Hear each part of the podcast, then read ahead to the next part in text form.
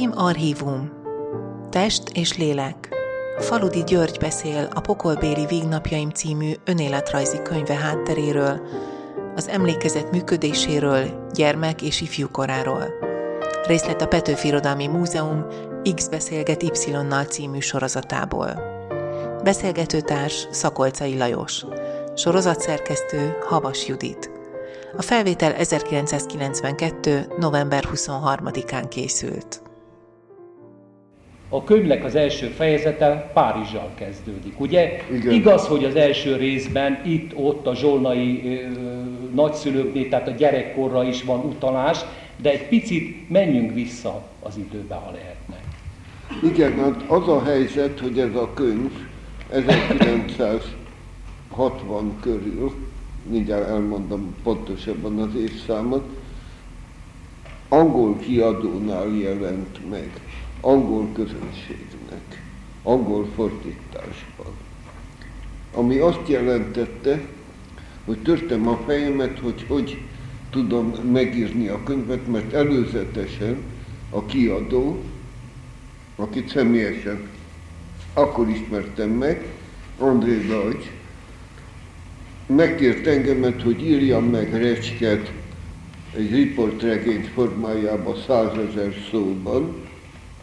Ezt megírtam pár hónap alatt, aztán elolvastam a kéziratot, és eltéptem az egészet. Mindjárt szemétkosárba dobtam, ezt nem érdemes így megírni.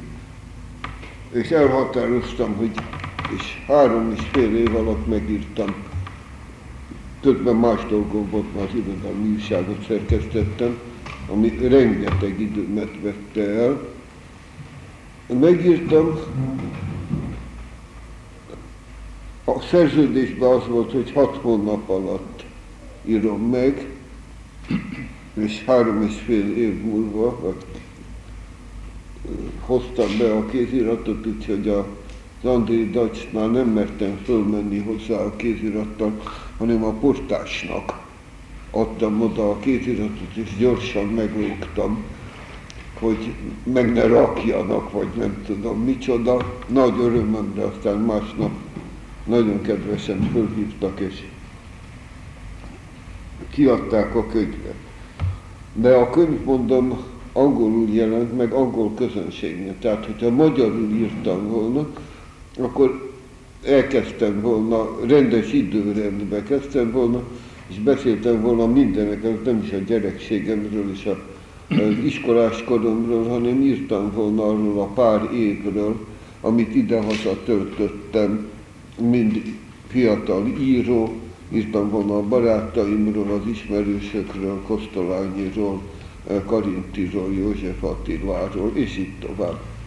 Erre nem volt mód, mert egy angol közönségnek arról, hogy ki volt József Attila, nem tudok írni, szóval nem tudok szerepeltetni, anélkül, hogy 3 vagy 4 oldalon meg nem magyaráznám, és akkor se érek vele semmit, amit láttam később egyetemi előadásaimon a Columbiai University-n, mert tekintve, hogy tisztességes angol fordítás nincs, vagy nem lehetséges, mondjuk Moritz Zsigmondról, vagy Tesánszkiről, vagy és itt tovább, akárkitől, senkitől sem igazán jó fordítás. Tehát nem tudok mit csinálni az angol tanítványaimmal, mert hiába beszélek nekik Arany Jánosról, vagy Petőfiről, vagy Ady Endréről, vagy József Attiláról, ha nem ismerik. Hát szóval ennek az egész játéknak nincsen semmi értelme. Tehát kénytelen voltam összefogni a történetet, és tulajdonképpen arról írni, hogy mi történt 1938 és 1953 között, szóval 15 évre. És ott is, szóval 53 után még egy pillanatig gondolkoztam, hogy mit csináljak.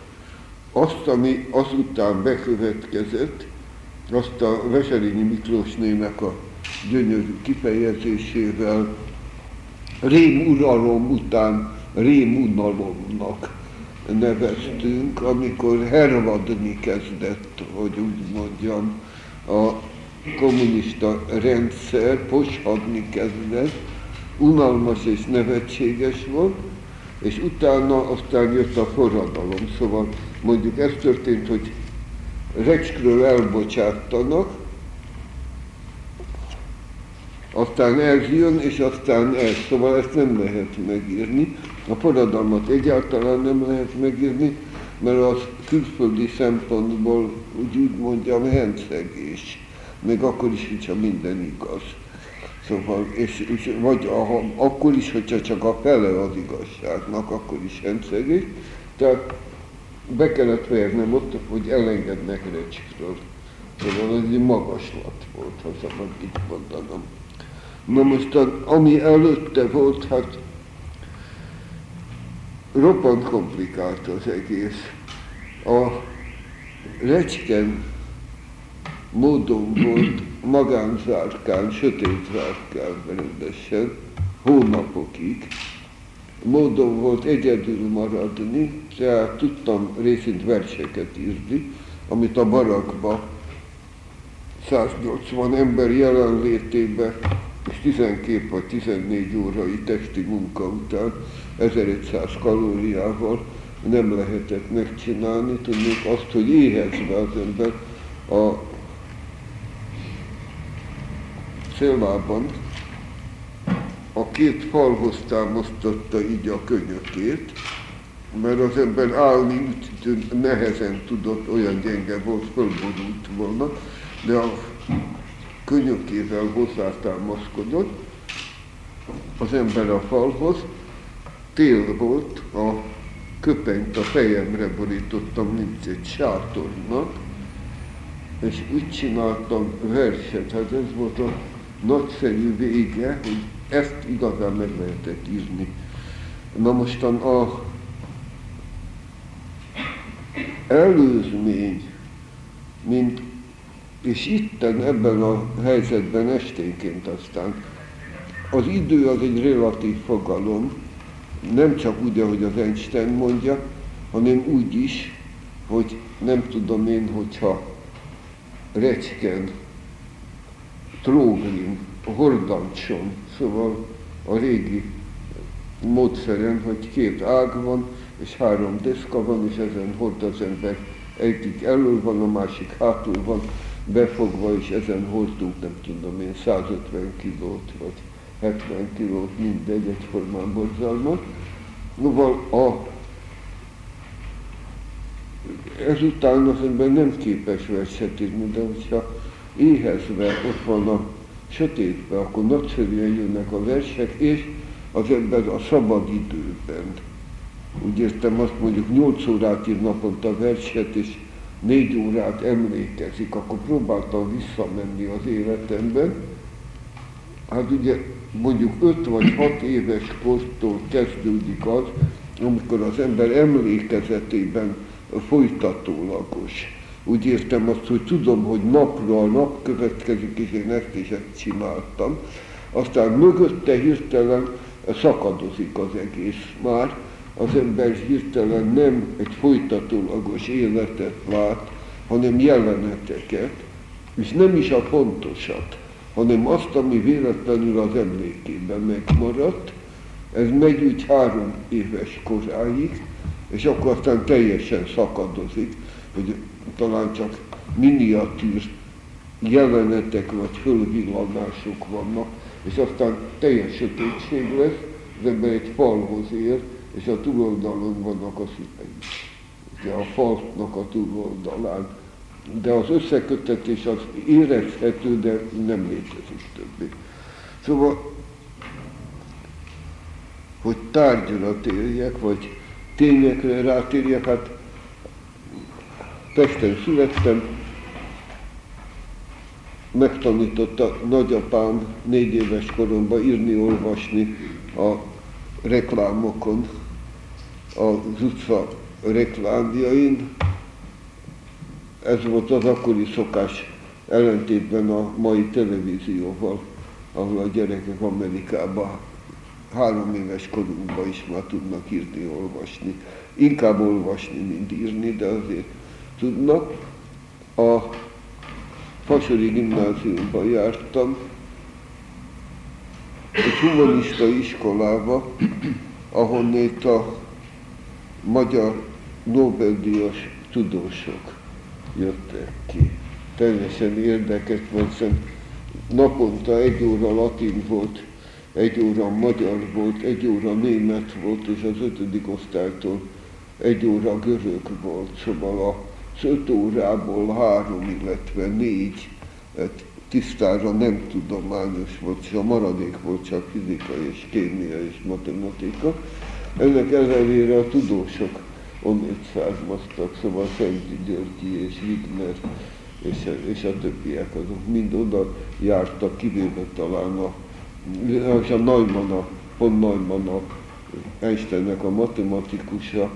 Egyetlen kivétel volt a Szilárd Leó, aki annak ellenére, hogy abban az utcában lakott, nem járt a fasorba. Őneki köszönhetem azt, nagyanyám magyar sógorának a fia, neki köszönhetem azt, hogy fiatal koromban elmagyarázta nekem azt, hogy mi a relativitás két teóriája, úgyhogy a kevesek közé tartozom, akik 18 éves korukban pontosan tudták, hogy mi az, és megértették, különben nem értettem volna meg, ma se tudnám. Na mostan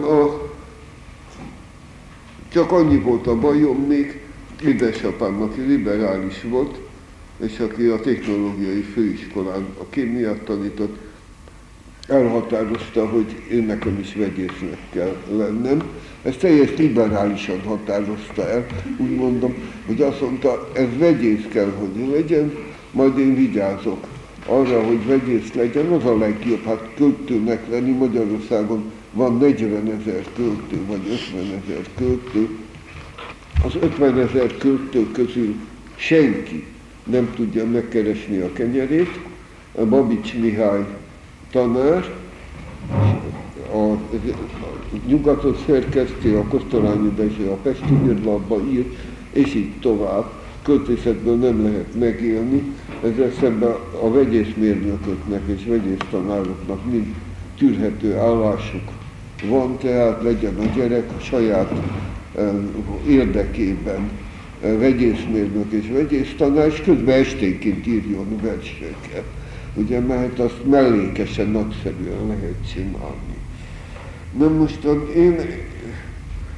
én nem mondtam ennek ellent, amikor elküldtek az egyetemekre, először Bécsbe, aztán Berlinbe, aztán Párizsba, aztán Grázba, akkor szépen beiratkoztam az egyetemre, és elmentem csillagászatot hallgatni, történelmet, művészettörténetet, orvostant, mindent az égvilágon, amit lehetett, csak éppen kémiát nem, és mind nagyon szépen ment addig, amíg édesapám egyszer útközben, ő együtt járt a Bécsi Kémiai Intézetnek a professzorával, Stéttel együtt a Lipcsei Egyetemre, annak idején, nem tudom én, 1896-ban lehetett. Úgyhogy fölszaladt hozzá, hogy meglátogassa egykori kollégáját, és megkérdezte, hogy rólam mit tud, hogy tanulok, amire az illető azt mondta, hogy soha a nevemet nem hallotta. És kirobbant a baj, de az igazi bajnál nem robbant ki, mert az történt, hogy roppant szerencsém volt. Szóval behívtak katonának 34-ben, úgyhogy elmentem Miskolcra, a 7. határőrezredhez, a Ludolf laktanyába, és én akkoriban, szóval hosszú költői pálya utána meg teljes katasztrófával végződött, de azt jelentett, hogy az ember különböző napilapokba, Magyar Hírlapba, Népszavába, újságba küldött verseket.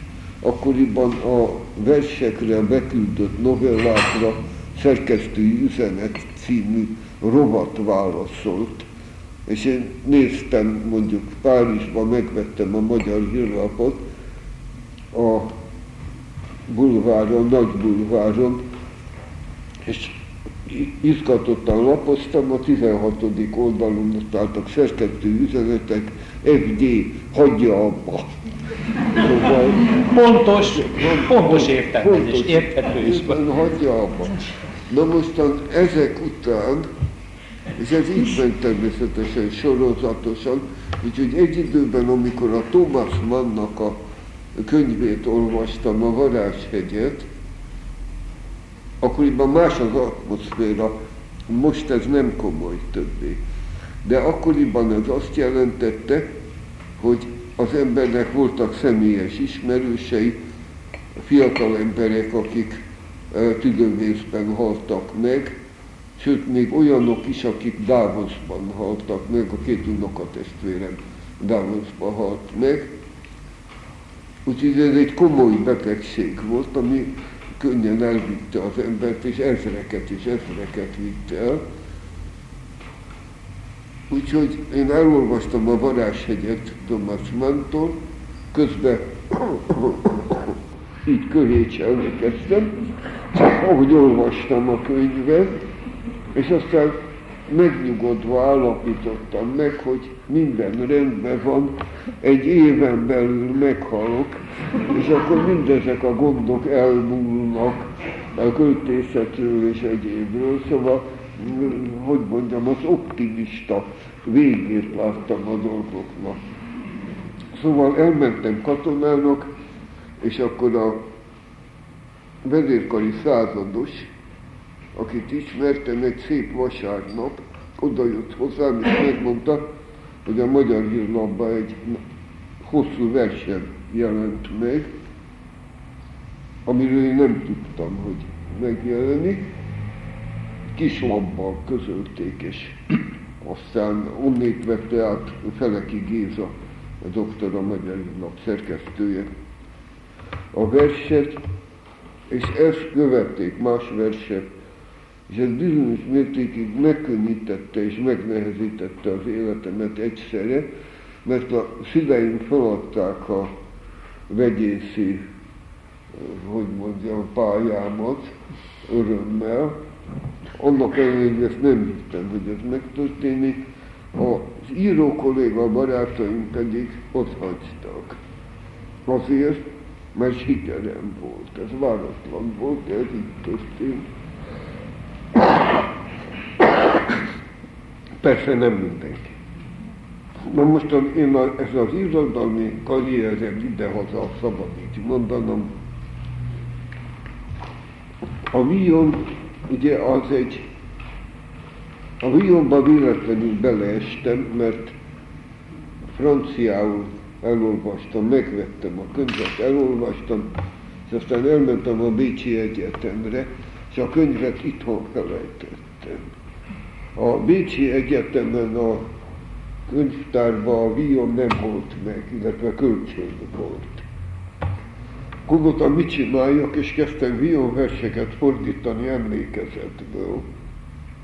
Aztán rájöttem arra, hogy itt egy nagyszerű lehetőség van, és ezt tapasztaltam aztán később is, meg is írtam.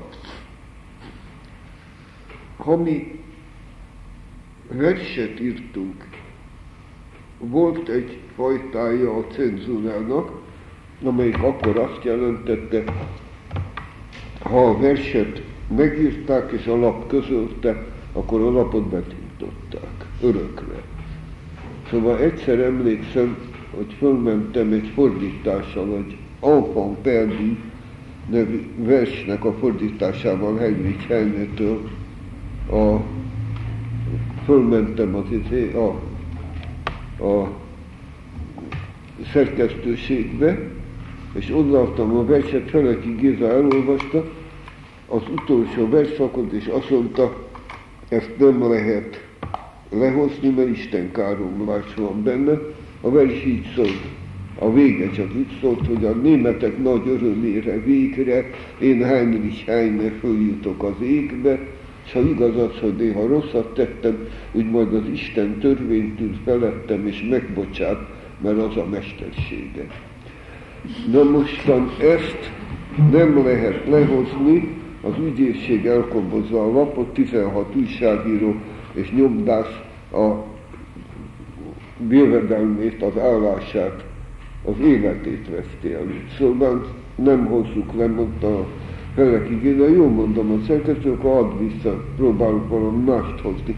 Azt mondja, nem, és én még megnézem, hát ha le tudom hozni, és vasárnap olvasom a verset a lapba, az így szólt, és a németek, a vége, és a németek nagy örömére végre én, Heine Hendrik, följutok az égbe, és ha igaz az, hogy néha rosszat tettem, úgy majd Jéhová törvényt tűr felettem, és megbocsát, mert az a mestersége, mert Jéhovát nem védi a magyar ügyészség, csak ha Istent írunk, azt védi, de hogy ugyanazt mással most módon írjuk le, azt nem védi. No, szóval ebben a helyzetben a Villon versek azért voltak örvendetesek és jók, mert mint ahogy később kiderült, ha kiadom, Lándi fölment a minisztériumba, hogy engedélyt kérjen arra, hogy a Pompei Strázsán című verskötetemet és a Villon kötetet újra kiadhassa, akkor az én kötetemre azt mondta a cenzor, arról szó nem lehet, hogy a Faludiról, aki még a tetejében mostan Franciaországban vagy Amerikában van, hogy annak a verseit kiadják. De hát a Villon, hát az egy francia, az a francia ügyészségnek a dolga, nem az enyém, mondja, azok csináljanak valamit vele, adja ki nyugodtan. Néha egy-egy verset kihúztak, az igaz. Műzében, ami sok volt a számukra, de azt ki lehet adni. Tehát az történt tulajdonképpen, amit más helyzetben a korunkkal Ilyes Gyula, Német László és mások csináltunk az erdélyi korunkkal, a kolozsvári korunkkal, ahol szintén mindent lehetett írni, mert egyszerűen más szavakat kellett használni. A forradalom helyett azt kellett mondani, hogy az idők sodra, vagy az idők telje, azt kellett leírni, ma a forradalom szót nem lehetett, a rózsaszín hajnalról szó se lehetett, a sárga volt, mert se rózsaszín, se pirosat nem szabadott használni, mint szint, hogy úgy mondjam. Azt a szót, hogy Károly király, mondjuk 5. Károly német-római császárról nem lehetett, nehogy Károly román királyra gondoljanak, de különben mindent le lehetett írni, az a cenzor nem értette. Én egyszer emlékszem, össze is vesztem vele,